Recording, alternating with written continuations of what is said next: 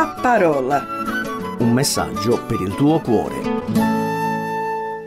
Ciao cara ascoltatrice e caro ascoltatore, sono Luigi Schirru e da circa vent'anni mi occupo di programmi radio di ispirazione cristiana. Il pensiero che vorrei condividere oggi con voi riguarda la Trinità nella preghiera. Vorrei valutare con voi l'approccio che abbiamo nei confronti di Dio riguardo alla preghiera, il modo di pregare e il pericolo che magari si possono dire per abitudine cose non propriamente esatte. Certe volte penso che sia capitato a ognuno di noi di avere un atteggiamento in preghiera magari un po' assente, un po' svogliato, forse perché magari, parlo per me, ero stanco oppure anche perché ero un po' distratto. Certe volte sento dire «Ti ringrazio Signore e ti chiedo di rimanere con me per il resto della serata». Pensandoci bene, se io sono un credente, è ovvio che il Signore stia con me per il resto della serata, e questo perché chi ha accettato Gesù quale personale Signore e Salvatore ha la terza persona della Trinità in sé, cioè lo Spirito Santo. Oppure Gesù è in mezzo a noi. Ma eh, la situazione non è così difficile da capire, perché chi ha accettato Gesù sa benissimo che Gesù è in ognuno di noi.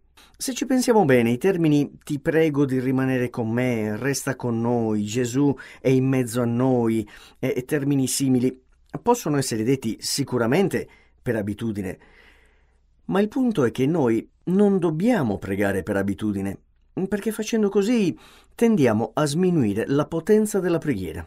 Noi dobbiamo ricordarci che la preghiera è l'arma più potente che il credente ha. Non dobbiamo sottovalutarla e non la dobbiamo utilizzare in maniera superficiale, ma dobbiamo ben capire le parole e i termini che stiamo usando. Se ci pensate bene, un soldato non spara a caso, ma si esercita, conosce bene le armi che ha in dotazione e sa come e quando usarle. Idem noi con la preghiera. La preghiera è l'arma più potente che un credente ha a disposizione. Paolo, nella seconda epistola ai Corinzi, capitolo uno, versetto undici, dice: «Cooperate anche voi con la preghiera, affinché per il beneficio che noi otterremo per mezzo della preghiera di molte persone, siano rese grazie da molti per noi». Se quindi è errato dire «Signore, resta con noi», allora piuttosto io posso pensare «Ma resto io col Signore? Voglio restare io col Signore oppure mi allontano da Lui per un periodo?» Eh, cioè, non ascoltando quindi quello che lo Spirito Santo mi vuole dire, e non me lo può dire perché non gli do retta. Ho notato altre volte il modo in cui ci si rivolge a Dio. Si inizia pregando il Signore Gesù, si finisce nel nome di Gesù o nel nome del Figlio di Gesù. Ma è giusto questo? No, perché Gesù Cristo non ha figlio, Lui è il Figlio di Dio Padre. Qualcuno mi potrebbe dire: «Dai Luigi, non essere così fiscale, lo sappiamo tutti che Gesù è il Figlio di Dio». È un modo di dire, è un... sono delle preghiere dette un po' così in fretta. Però pensandoci bene, a me una risposta del genere non soddisfa, perché mi dà l'idea di un approccio superficiale in preghiera verso Dio.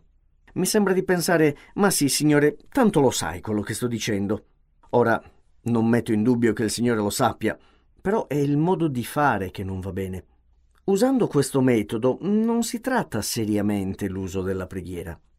E sulla base di queste ultime cose che eh, ho detto, stavo meditando sull'importanza delle tre persone della Trinità ed, se così vogliamo dire, sull'uso errato di queste nel campo della preghiera. Sappiamo benissimo che la Bibbia non usa il termine Trinità, ma questo non toglie il fatto che Dio si sia manifestato in tre modi differenti.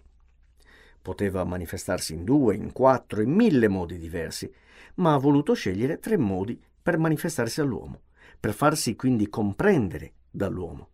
Ha assunto la figura del Padre, del Figlio e dello Spirito Santo. È quindi importante non confondere le tre persone della Trinità e sapergli dare il giusto ordine e seguire, se così si può dire, l'iter, cioè il percorso della cosiddetta rivelazione progressiva di Dio nei confronti dell'uomo e il modo in cui le tre persone della Trinità hanno collaborato per la salvezza dell'uomo. Bisogna saper dare la giusta importanza a ognuna di esse e il giusto ruolo. E questo deve essere chiaro per tutti i credenti.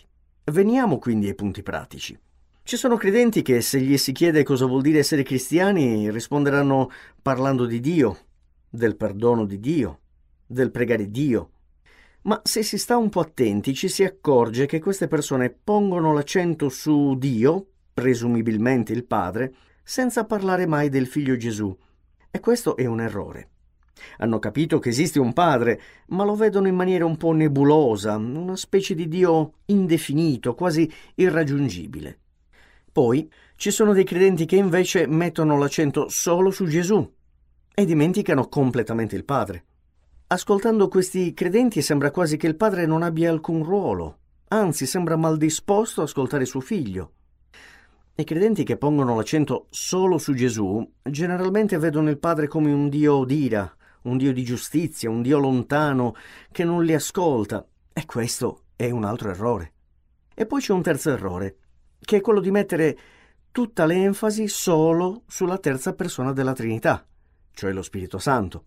Queste persone parleranno pur bene della nuova nascita, della nuova vita che Dio ci dona, sentono di essere in comunione con Gesù Cristo, però sembra che scavalchino Dio Padre, il sacrificio di Gesù, e mettano come cosa più importante solo lo Spirito Santo e le sue manifestazioni e i suoi doni.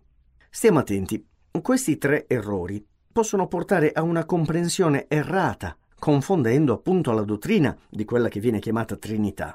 È pericoloso quindi ingigantire una parte della verità all'interno della verità stessa. Quindi è sbagliato mettere tutto l'accento o solo sul Padre, o solo sul Figlio, o solo sullo Spirito Santo, perché la Bibbia insegna che la salvezza è l'opera completa delle tre persone della Trinità. E ora lo vediamo. L'opera della salvezza viene principalmente da chi? Dal Padre. Sappiamo benissimo come il messaggio biblico si riassuma nel famoso versetto del Vangelo di Giovanni, capitolo tre, versetto sedici. Perché Dio ha tanto amato il mondo che ha dato il suo unigenito figlio, affinché chiunque crede in lui non perisca ma abbia la vita eterna. Dio ha tanto amato il mondo che ha dato, Dio Padre ha dato, il suo unigenito figlio. Osservate l'ordine. È stato Dio Padre a dare. È stato Dio Padre a iniziare l'opera. È stato Dio Padre l'autore della salvezza.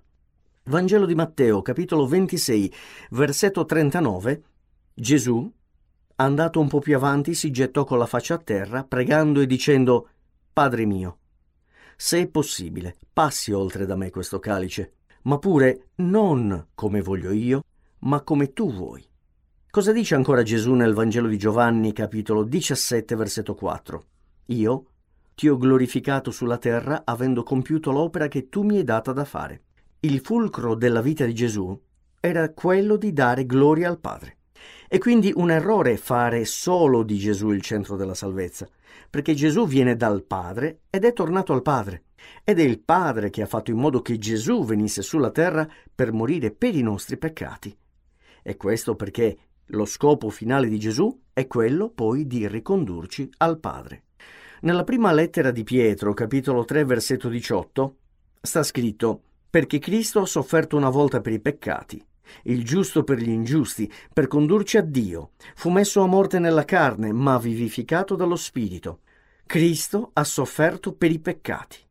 Per quale ragione? Per condurci a Dio Padre. Vediamo come l'autore della salvezza è Dio Padre, e diciamo così, tra virgolette, l'esecutore è Gesù Cristo, il Figlio di Dio. Ogni cosa inizia dal Padre, proviene dal Padre e tornerà al Padre, per mezzo di Gesù. Avendo appurato tutto questo, ora veniamo all'ultimo protagonista, quello che ci mantiene in contatto adesso col Padre e il Figlio. Ecco che, dopo tutto questo percorso utile per la salvezza dell'uomo, subentra la terza persona della Trinità. Lo Spirito Santo, quello che completa la perfetta opera di Dio Padre nel suo Figlio Gesù Cristo. Vangelo di Giovanni, capitolo quattordici, versetto venticinque. Vi ho detto queste cose stando ancora con voi, ma il Consolatore, lo Spirito Santo che il Padre manderà nel mio nome, vi insegnerà ogni cosa e vi ricorderà tutto quello che ho detto. Si chiede al Padre nel nome del Figlio. E c'è anche un'altra cosa. Non c'è scritto di chiedere le cose direttamente allo Spirito Santo o di invocarlo. Per ogni cosa si chiede al Padre nel nome del Figlio e per mezzo dello Spirito Santo. Con questa meditazione il mio scopo principale era quello di ricordare in maniera esatta che la preghiera deve essere innalzata al Padre nel nome del suo Figlio Gesù, senza confondere le priorità che ciascuna delle tre persone ha all'interno della Trinità, perché si potrebbe sbagliare strada, creando confusione. Ripeto, è pericoloso ingigantire una parte della verità all'interno della verità stessa. Quindi non è corretto mettere tutto l'accento solo sul Padre, o solo sul Figlio, o solo sullo Spirito Santo, perché la Bibbia ci insegna che la salvezza è l'opera completa delle tre persone della Trinità. Cara ascoltatrice e caro ascoltatore, spero di aver chiarito i tuoi dubbi. Alla prossima. La parola. Un messaggio per il tuo cuore. Se ti è piaciuto questo programma, allora scarica l'app di C R C e scopri di più. Condividilo con gli amici.